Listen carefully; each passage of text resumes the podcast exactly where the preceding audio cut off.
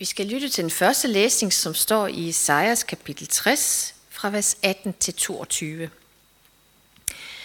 Der høres ikke længere om vold i dit land, om undertrykkelse og ulykke inden for dine grænser. Dine mure skal du kalde frelse, og dine porte lovsang. Solen er ikke længere dit lys om dagen. Det er ikke månen, der lyser for dig om natten, men Herren skal være dit evige lys og din Gud er din herlighed. Din sol går ikke ned, og din måne tager ikke af. For Herren er dit evige lys, og dine sørgedage er forbi. Alle i dit folk er retfærdige, og evigt skal de eje landet. Et skud, som Herren har plantet, hans hænders værk, til hans ære. Den mindste bliver til tusind, og den yngste til et mægtigt folk. Jeg er Herren. Jeg vil fremskynde det, når tiden er inde. Lad os rejse os sammen, forsage djævlen og bekende vores kristne tro. Vi forsager djævlen og alle hans gerninger og alt hans væsen. Vi tror på Gud Fader, den almægtige, himlens og jordens skaber i tror på Jesus Kristus, hans enborgne søn, vor Herre, som er undfanget ved Helligånden, født af Jomfru Maria, pint under Pontius Pilatus, korsfæstet, død og begravet, nedfaret til dødsriget. På tredje dag opstanden fra de døde, opfaret til himmels, siddende ved Gud Faders, den almægtiges højre hånd, og fra han skal komme, at dømme levende og døde. Vi tror på Helligånden, den hellige almindelige kirke, de hellige samfund, søndernes forladelse, kødets opstandelse og det evige liv. Amen. Vi skal øh, lytte nu til øh, Jesus fra bjergprædikenen og kapitel 5, hvor der står sådan her. Da Jesus så skarne, gik han op på bjerget og satte sig, og hans disciple kom hen til ham, og han tog til ord og lærte dem. Salige er de fattige i ånden, for himmeriget er deres. Salige er de, som sørger, for de skal trøstes. Salige er de sagt modige, for de skal arve jorden. Salige er de, som hungrer og tørster efter retfærdigheden, for de skal mættes. Salige er de barmhjertige, for de skal møde barmhjertighed. Salige er de rene af hjertet, for de skal se Gud. Salige er de, som stifter fred, for de skal kaldes Guds børn. Salige er de, som forfølges på grund af retfærdighed, for himmeriget er deres. Salige er I, når man på grund af mig håner jer og forfølger jer og lever jer alt muligt ondt på. Fryd jer og glæd jer, for jeres løn er stor i himlene. Således har man også forfulgt profeterne før jer. Jesus, vi beder om, at du vil give os af den glæde, af den trøst og af det håb, som du taler om her, til dine disciple, til din kirke.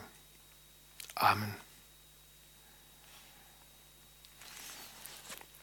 Man kalder det selv prisningerne, og det sted i Israel, hvor Jesus han talte det her, der ligger der en ottekantet kirke. Så skal man altid huske, at der er otte styk. Det er sådan, man gør det op. Der sådan, så, så logisk kan man nogle gange bruge arkitektur, ikke også? Jeg ved ikke, om nogen af jer har været der, men den ligger dernede ved, ved, ved bredden af Geneserets Sø, den kirke der. Ottekantet, en for hver sal i prisning. Nå, det er alle helgens dag, og øhm, jeg vil godt lige minde om noget, som den gode vestjyske præst Kai Munk har engang, engang har sagt om alle helgen, fordi jeg, jeg synes, det er sådan meget spot on. Han siger sådan her, det er alle helgens dag. Vi går til vores grave. Ak, det er så koldt. Hvorfor ligger de dødes dag her i den døde tid? Var det ikke meget kristeligere, at den var lagt i maj måned, så vi kunne stå ude ved eføjen og lade blomsterduft og fuglesang fortælle os om opstandelsens evangelium? Nej, for det kender blomsterne og fuglene ikke. Opstandelsen har ikke noget at gøre med den stakkels jordiske vor, der varer en kort stund og jages af sommer og høst og vinter igen i årets evige rundgang. I naturens rige er vår og vinter lige stærke, lige evige. Den ene kan lige så godt kalde sig sejrherre som den anden. Og så fortsætter han. Derfor er det egentlig godt, at det er så trist og uhyggeligt på kirkegården nu. Det klipper hovedet af den billige lyrik. Det fortæller os, at døden er døden ganske uden formidlende omstændigheder. Det minder os om, at den, hvor vi står og har så bitterligt brug for, skal vi ikke hente hos årstiden eller fra et lunere himmelstrøg. Det hjælper ikke engang at tage dig ned på ferie. Det, det var ikke det, han siger. Det var så min lille parentes også. Med luner og himmelstrøg. Nej, han siger, at den vor, som vi står og har så bitterligt brug for, den er afhængig, uafhængig. Den er uafhængig af tid og sted. Den fås kun hos Kristus, siger han. Det er meget stærkt sagt, synes jeg. Øh, der er en anden øh, gammel biskop for 1500 år siden, som jeg hørte om her i ugens løb, Jakob af Saruk, biskop i Nordsyrien i omkring år 500. Øh, han formanede de sørgende kristne til at mindes deres døde, ikke ved at stå udenfor på kirkegården, men indenfor ved nadvånden.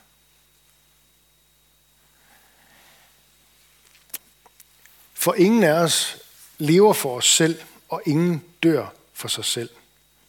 For når vi lever, lever vi for Herren, og når vi dør, dør vi for Herren. Sådan taler Paulus.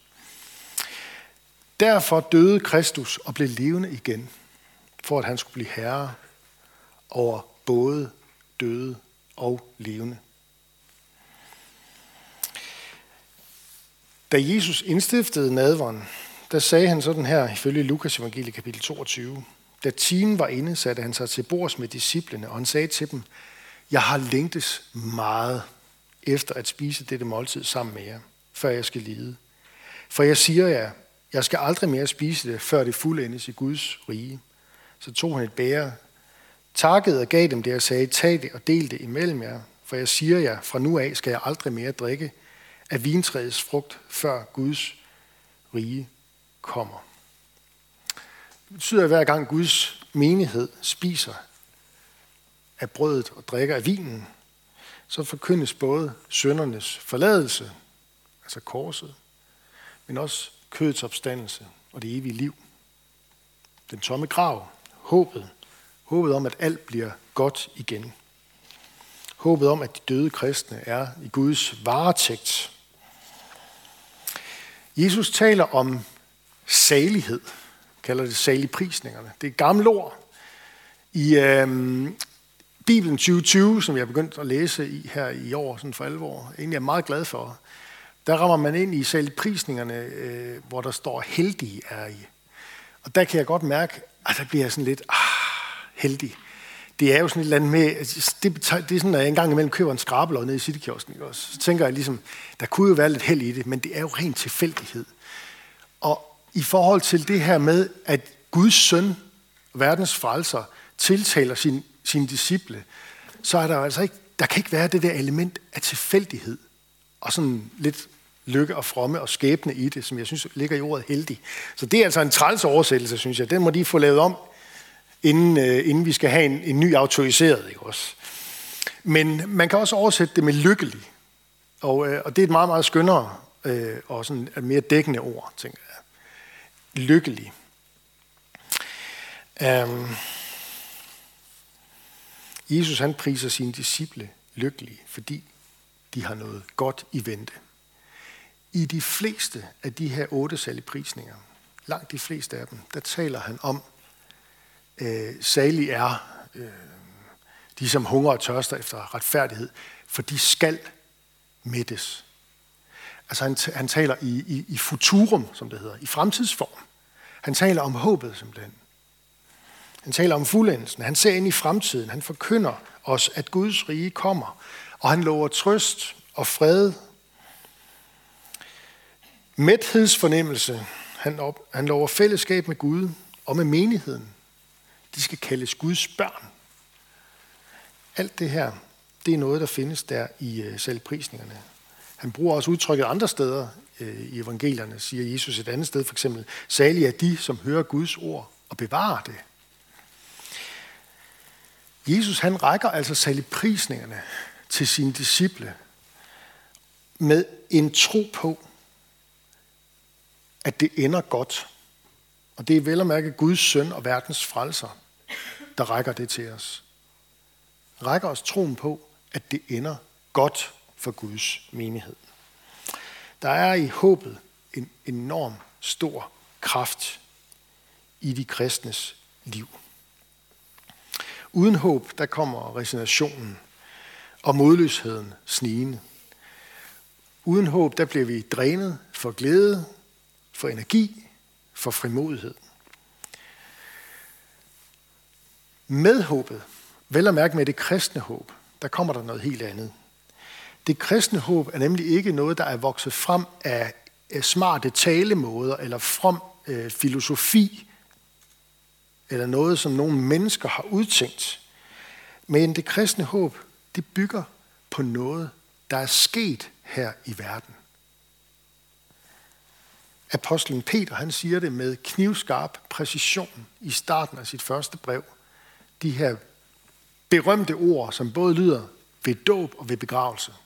Han siger sådan her, lovet være Gud, vor Herres Jesu Kristi Far, som i sin store barmhjertighed har genfødt os til et levende håb ved Jesu Kristi opstandelse fra de døde. Det kristne håb har at gøre med Jesus og hans død og opstandelse, og ikke noget andet. Men det er til gengæld også nok. Det er ikke noget med filosofi og flotte ord, men det har noget at gøre med det, der er sket med Jesus. Da Jesus gik ud af graven ved en jødisk påskefest, cirka 30 år efter, at han var blevet født, der fik hans menighed, der fik vi et sikkert håb forankret til vores vandring gennem livet frem imod døden. Og det håb, det er, at døden den er overvundet af Jesus. Den får ikke det sidste ord. Salige er de, der sørger, for de skal trøstes, siger ham, der om nogen har autoritet til at sige det. For han satte selv sit liv på spil, gav sit liv. Læg mærke til, at Jesus på den ene side er klar over menneskelivets realiteter her og nu. Han taler jo netop om øh, sult og sorg og ja, mismod og så videre. Og samtidig så lover han, at fremtiden bliver anderledes. Han siger, så at sige, til os, tillykke med, at sorgen og mørket og lidelsen i dit liv ikke får det sidste ord. For det får det ikke, så sandt du hører til mig. Tillykke med, at selvom mørket har forsøgt at gribe godt fast i dit hjerte, så vil det på grund af mig, siger Jesus, må slippe sit tag i dig.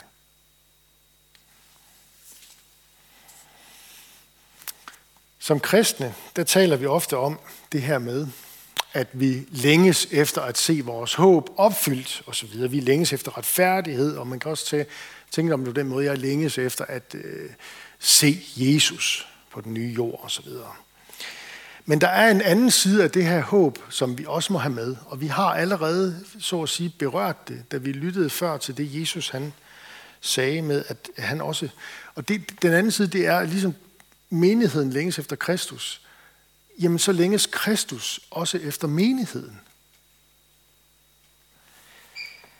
Jesus længes efter sin menighed. Han længes efter at blive forenet med sine disciple. I Johannes evangeliet kapitel 14, vers 3, siger han sådan her. Når jeg er gået bort og har gjort en plads rede for jer, kommer jeg igen og tager jer til mig, for at I skal være, hvor jeg er. Altså, åh, hvor vi hører sammen. Det er i virkeligheden det, han siger. Åh, hvor vi hører sammen. Det er ikke kun os, der længes efter ham. Jesus længes også efter sin menighed. længslen den er så at sige gensidig. Og den her gensidige længsel, det er en undertone, som vi finder i billedet i Bibelen, som både Jesus og andre bruger, om øh, Jesus og menigheden som brud og brudgom. Vi længes efter hinanden. Når det billede bliver overført på Jesus og kirken, så er det sådan her. Allerede nu bor han. Usynligt, men virkeligt i vores hjerter og i blandt os. Og det er en slags forlovelsestid, kan vi sige. Men vi venter os på, at der kommer noget mere, nemlig at han kommer synligt igen, og vi skal være sammen med ham på en ny og ubegrænset og fuldstændig måde. Der er allerede nu et ubrydeligt bånd imellem Jesus og hans menighed. Men der er også noget mere i vente. Der kommer en dag, hvor det, som nu er usynligt, skal blive synligt. Det er ikke en anden Jesus, der kommer. Det er bare det, som er usynligt nu, der skal blive synligt. Der kommer en dag, hvor Guds vilje fuldt ud skal ske på jorden, som den sker i himlen, som vi beder om i fadervåren. Der kommer en dag, hvor vi skal genforenes med vores skaber i, med, i et liv i hans nærhed, vel at mærke et ægte menneskeliv med hele Guds menighed, på en forvandlet og nyskabt og ægte jord. Og derfor skal du høre godt efter, når Jesus priser dig lykkelig. Der hos ham, der finder du den sande lykke, tilgivelsens glæde, paradisets salighed, hvis man må bruge det gamle ord, som Jesus selv bruger her. Det er nemlig sådan, at kristne adskiller sig ikke væsentligt fra andre i forhold til det med at blive ramt af så sygdom og død. Vi er dødsraten, den er lige så høj blandt kristne, som folk, der ikke tror på Jesus, skulle jeg lige sige. 100 procent. Ja. Men, men, men, og det hører med til, øh, til alle helgens dag her. Når vi sørger, og det gør vi, når vi mister osv. Når vi sørger, så gør vi det ikke uden håb, men med håb.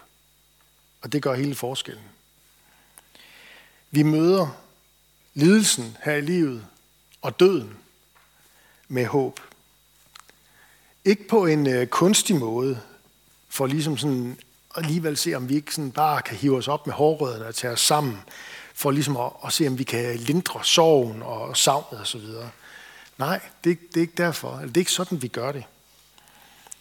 Vi gør det med en livsforvandlende erfaring af, at sorgen og savnet kan være til stede i livet, samtidig med troen på Jesus og tilliden til ham og håbet om, at han er til stede midt i det hele.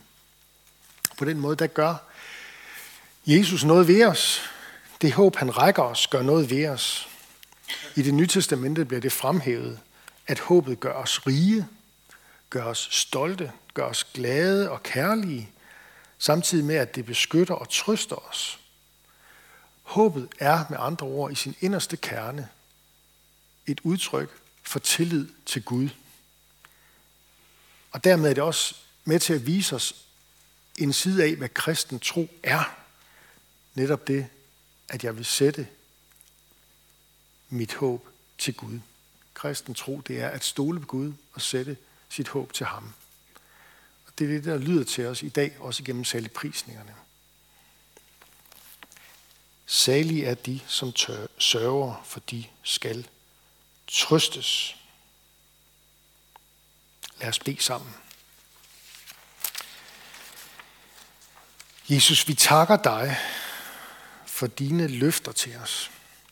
Tak fordi, at det ikke er op til os at tage livtag med lidelsen og døden. Tak fordi du ikke overlader os til os selv, men du har selv været der. Du kender det indenfra.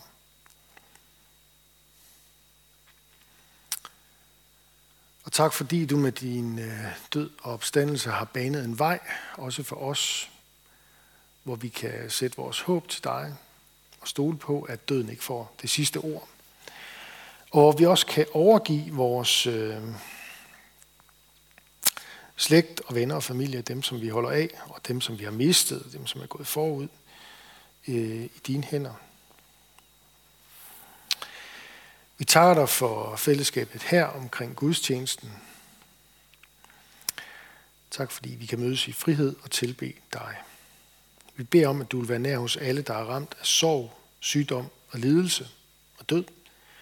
Giv os mod til at være til stede og visdom til at lindre smerten hos hinanden.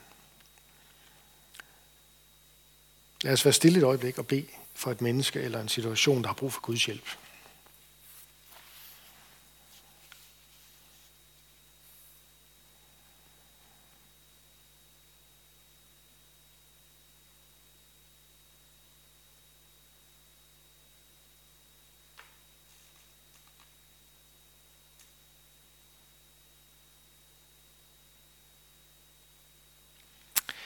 I beder for Karoline Siersbæk, som er rejst til Tanzania for at arbejde for kirken dernede. Vi om, at du vil velsigne og bevare hende. Lad hende få gode øh, oplevelser og venskaber der. Så beder vi for din kirke, som lever i verdens brandpunkter og forfølges for dit navns skyld. Vi beder om, at du vil give den ny frimodighed og glæde over at tilhøre dig. Vi beder om, at evangeliets lys må skinne blandt muslimer, så de omvender sig at kende og lærer dig at kende som den eneste sande Gud. Vi beder om, at øh, den tid snart må komme, hvor de jødiske folk ser dig som Messias og omvender sig i glæde. Vi beder om Jerusalems fred. Vi beder om, at de gode nyheder om dig, Jesus, er der må få fremgang i Danmark. Vend vores hjerter og vort folks hjerte til dig. Vi beder for alle, der er blevet betroet magt og autoritet. Hjælp dem og os til at værne hinanden imod uret og vold. Og kom så snart og gør alting nyt, som du har lovet. Amen.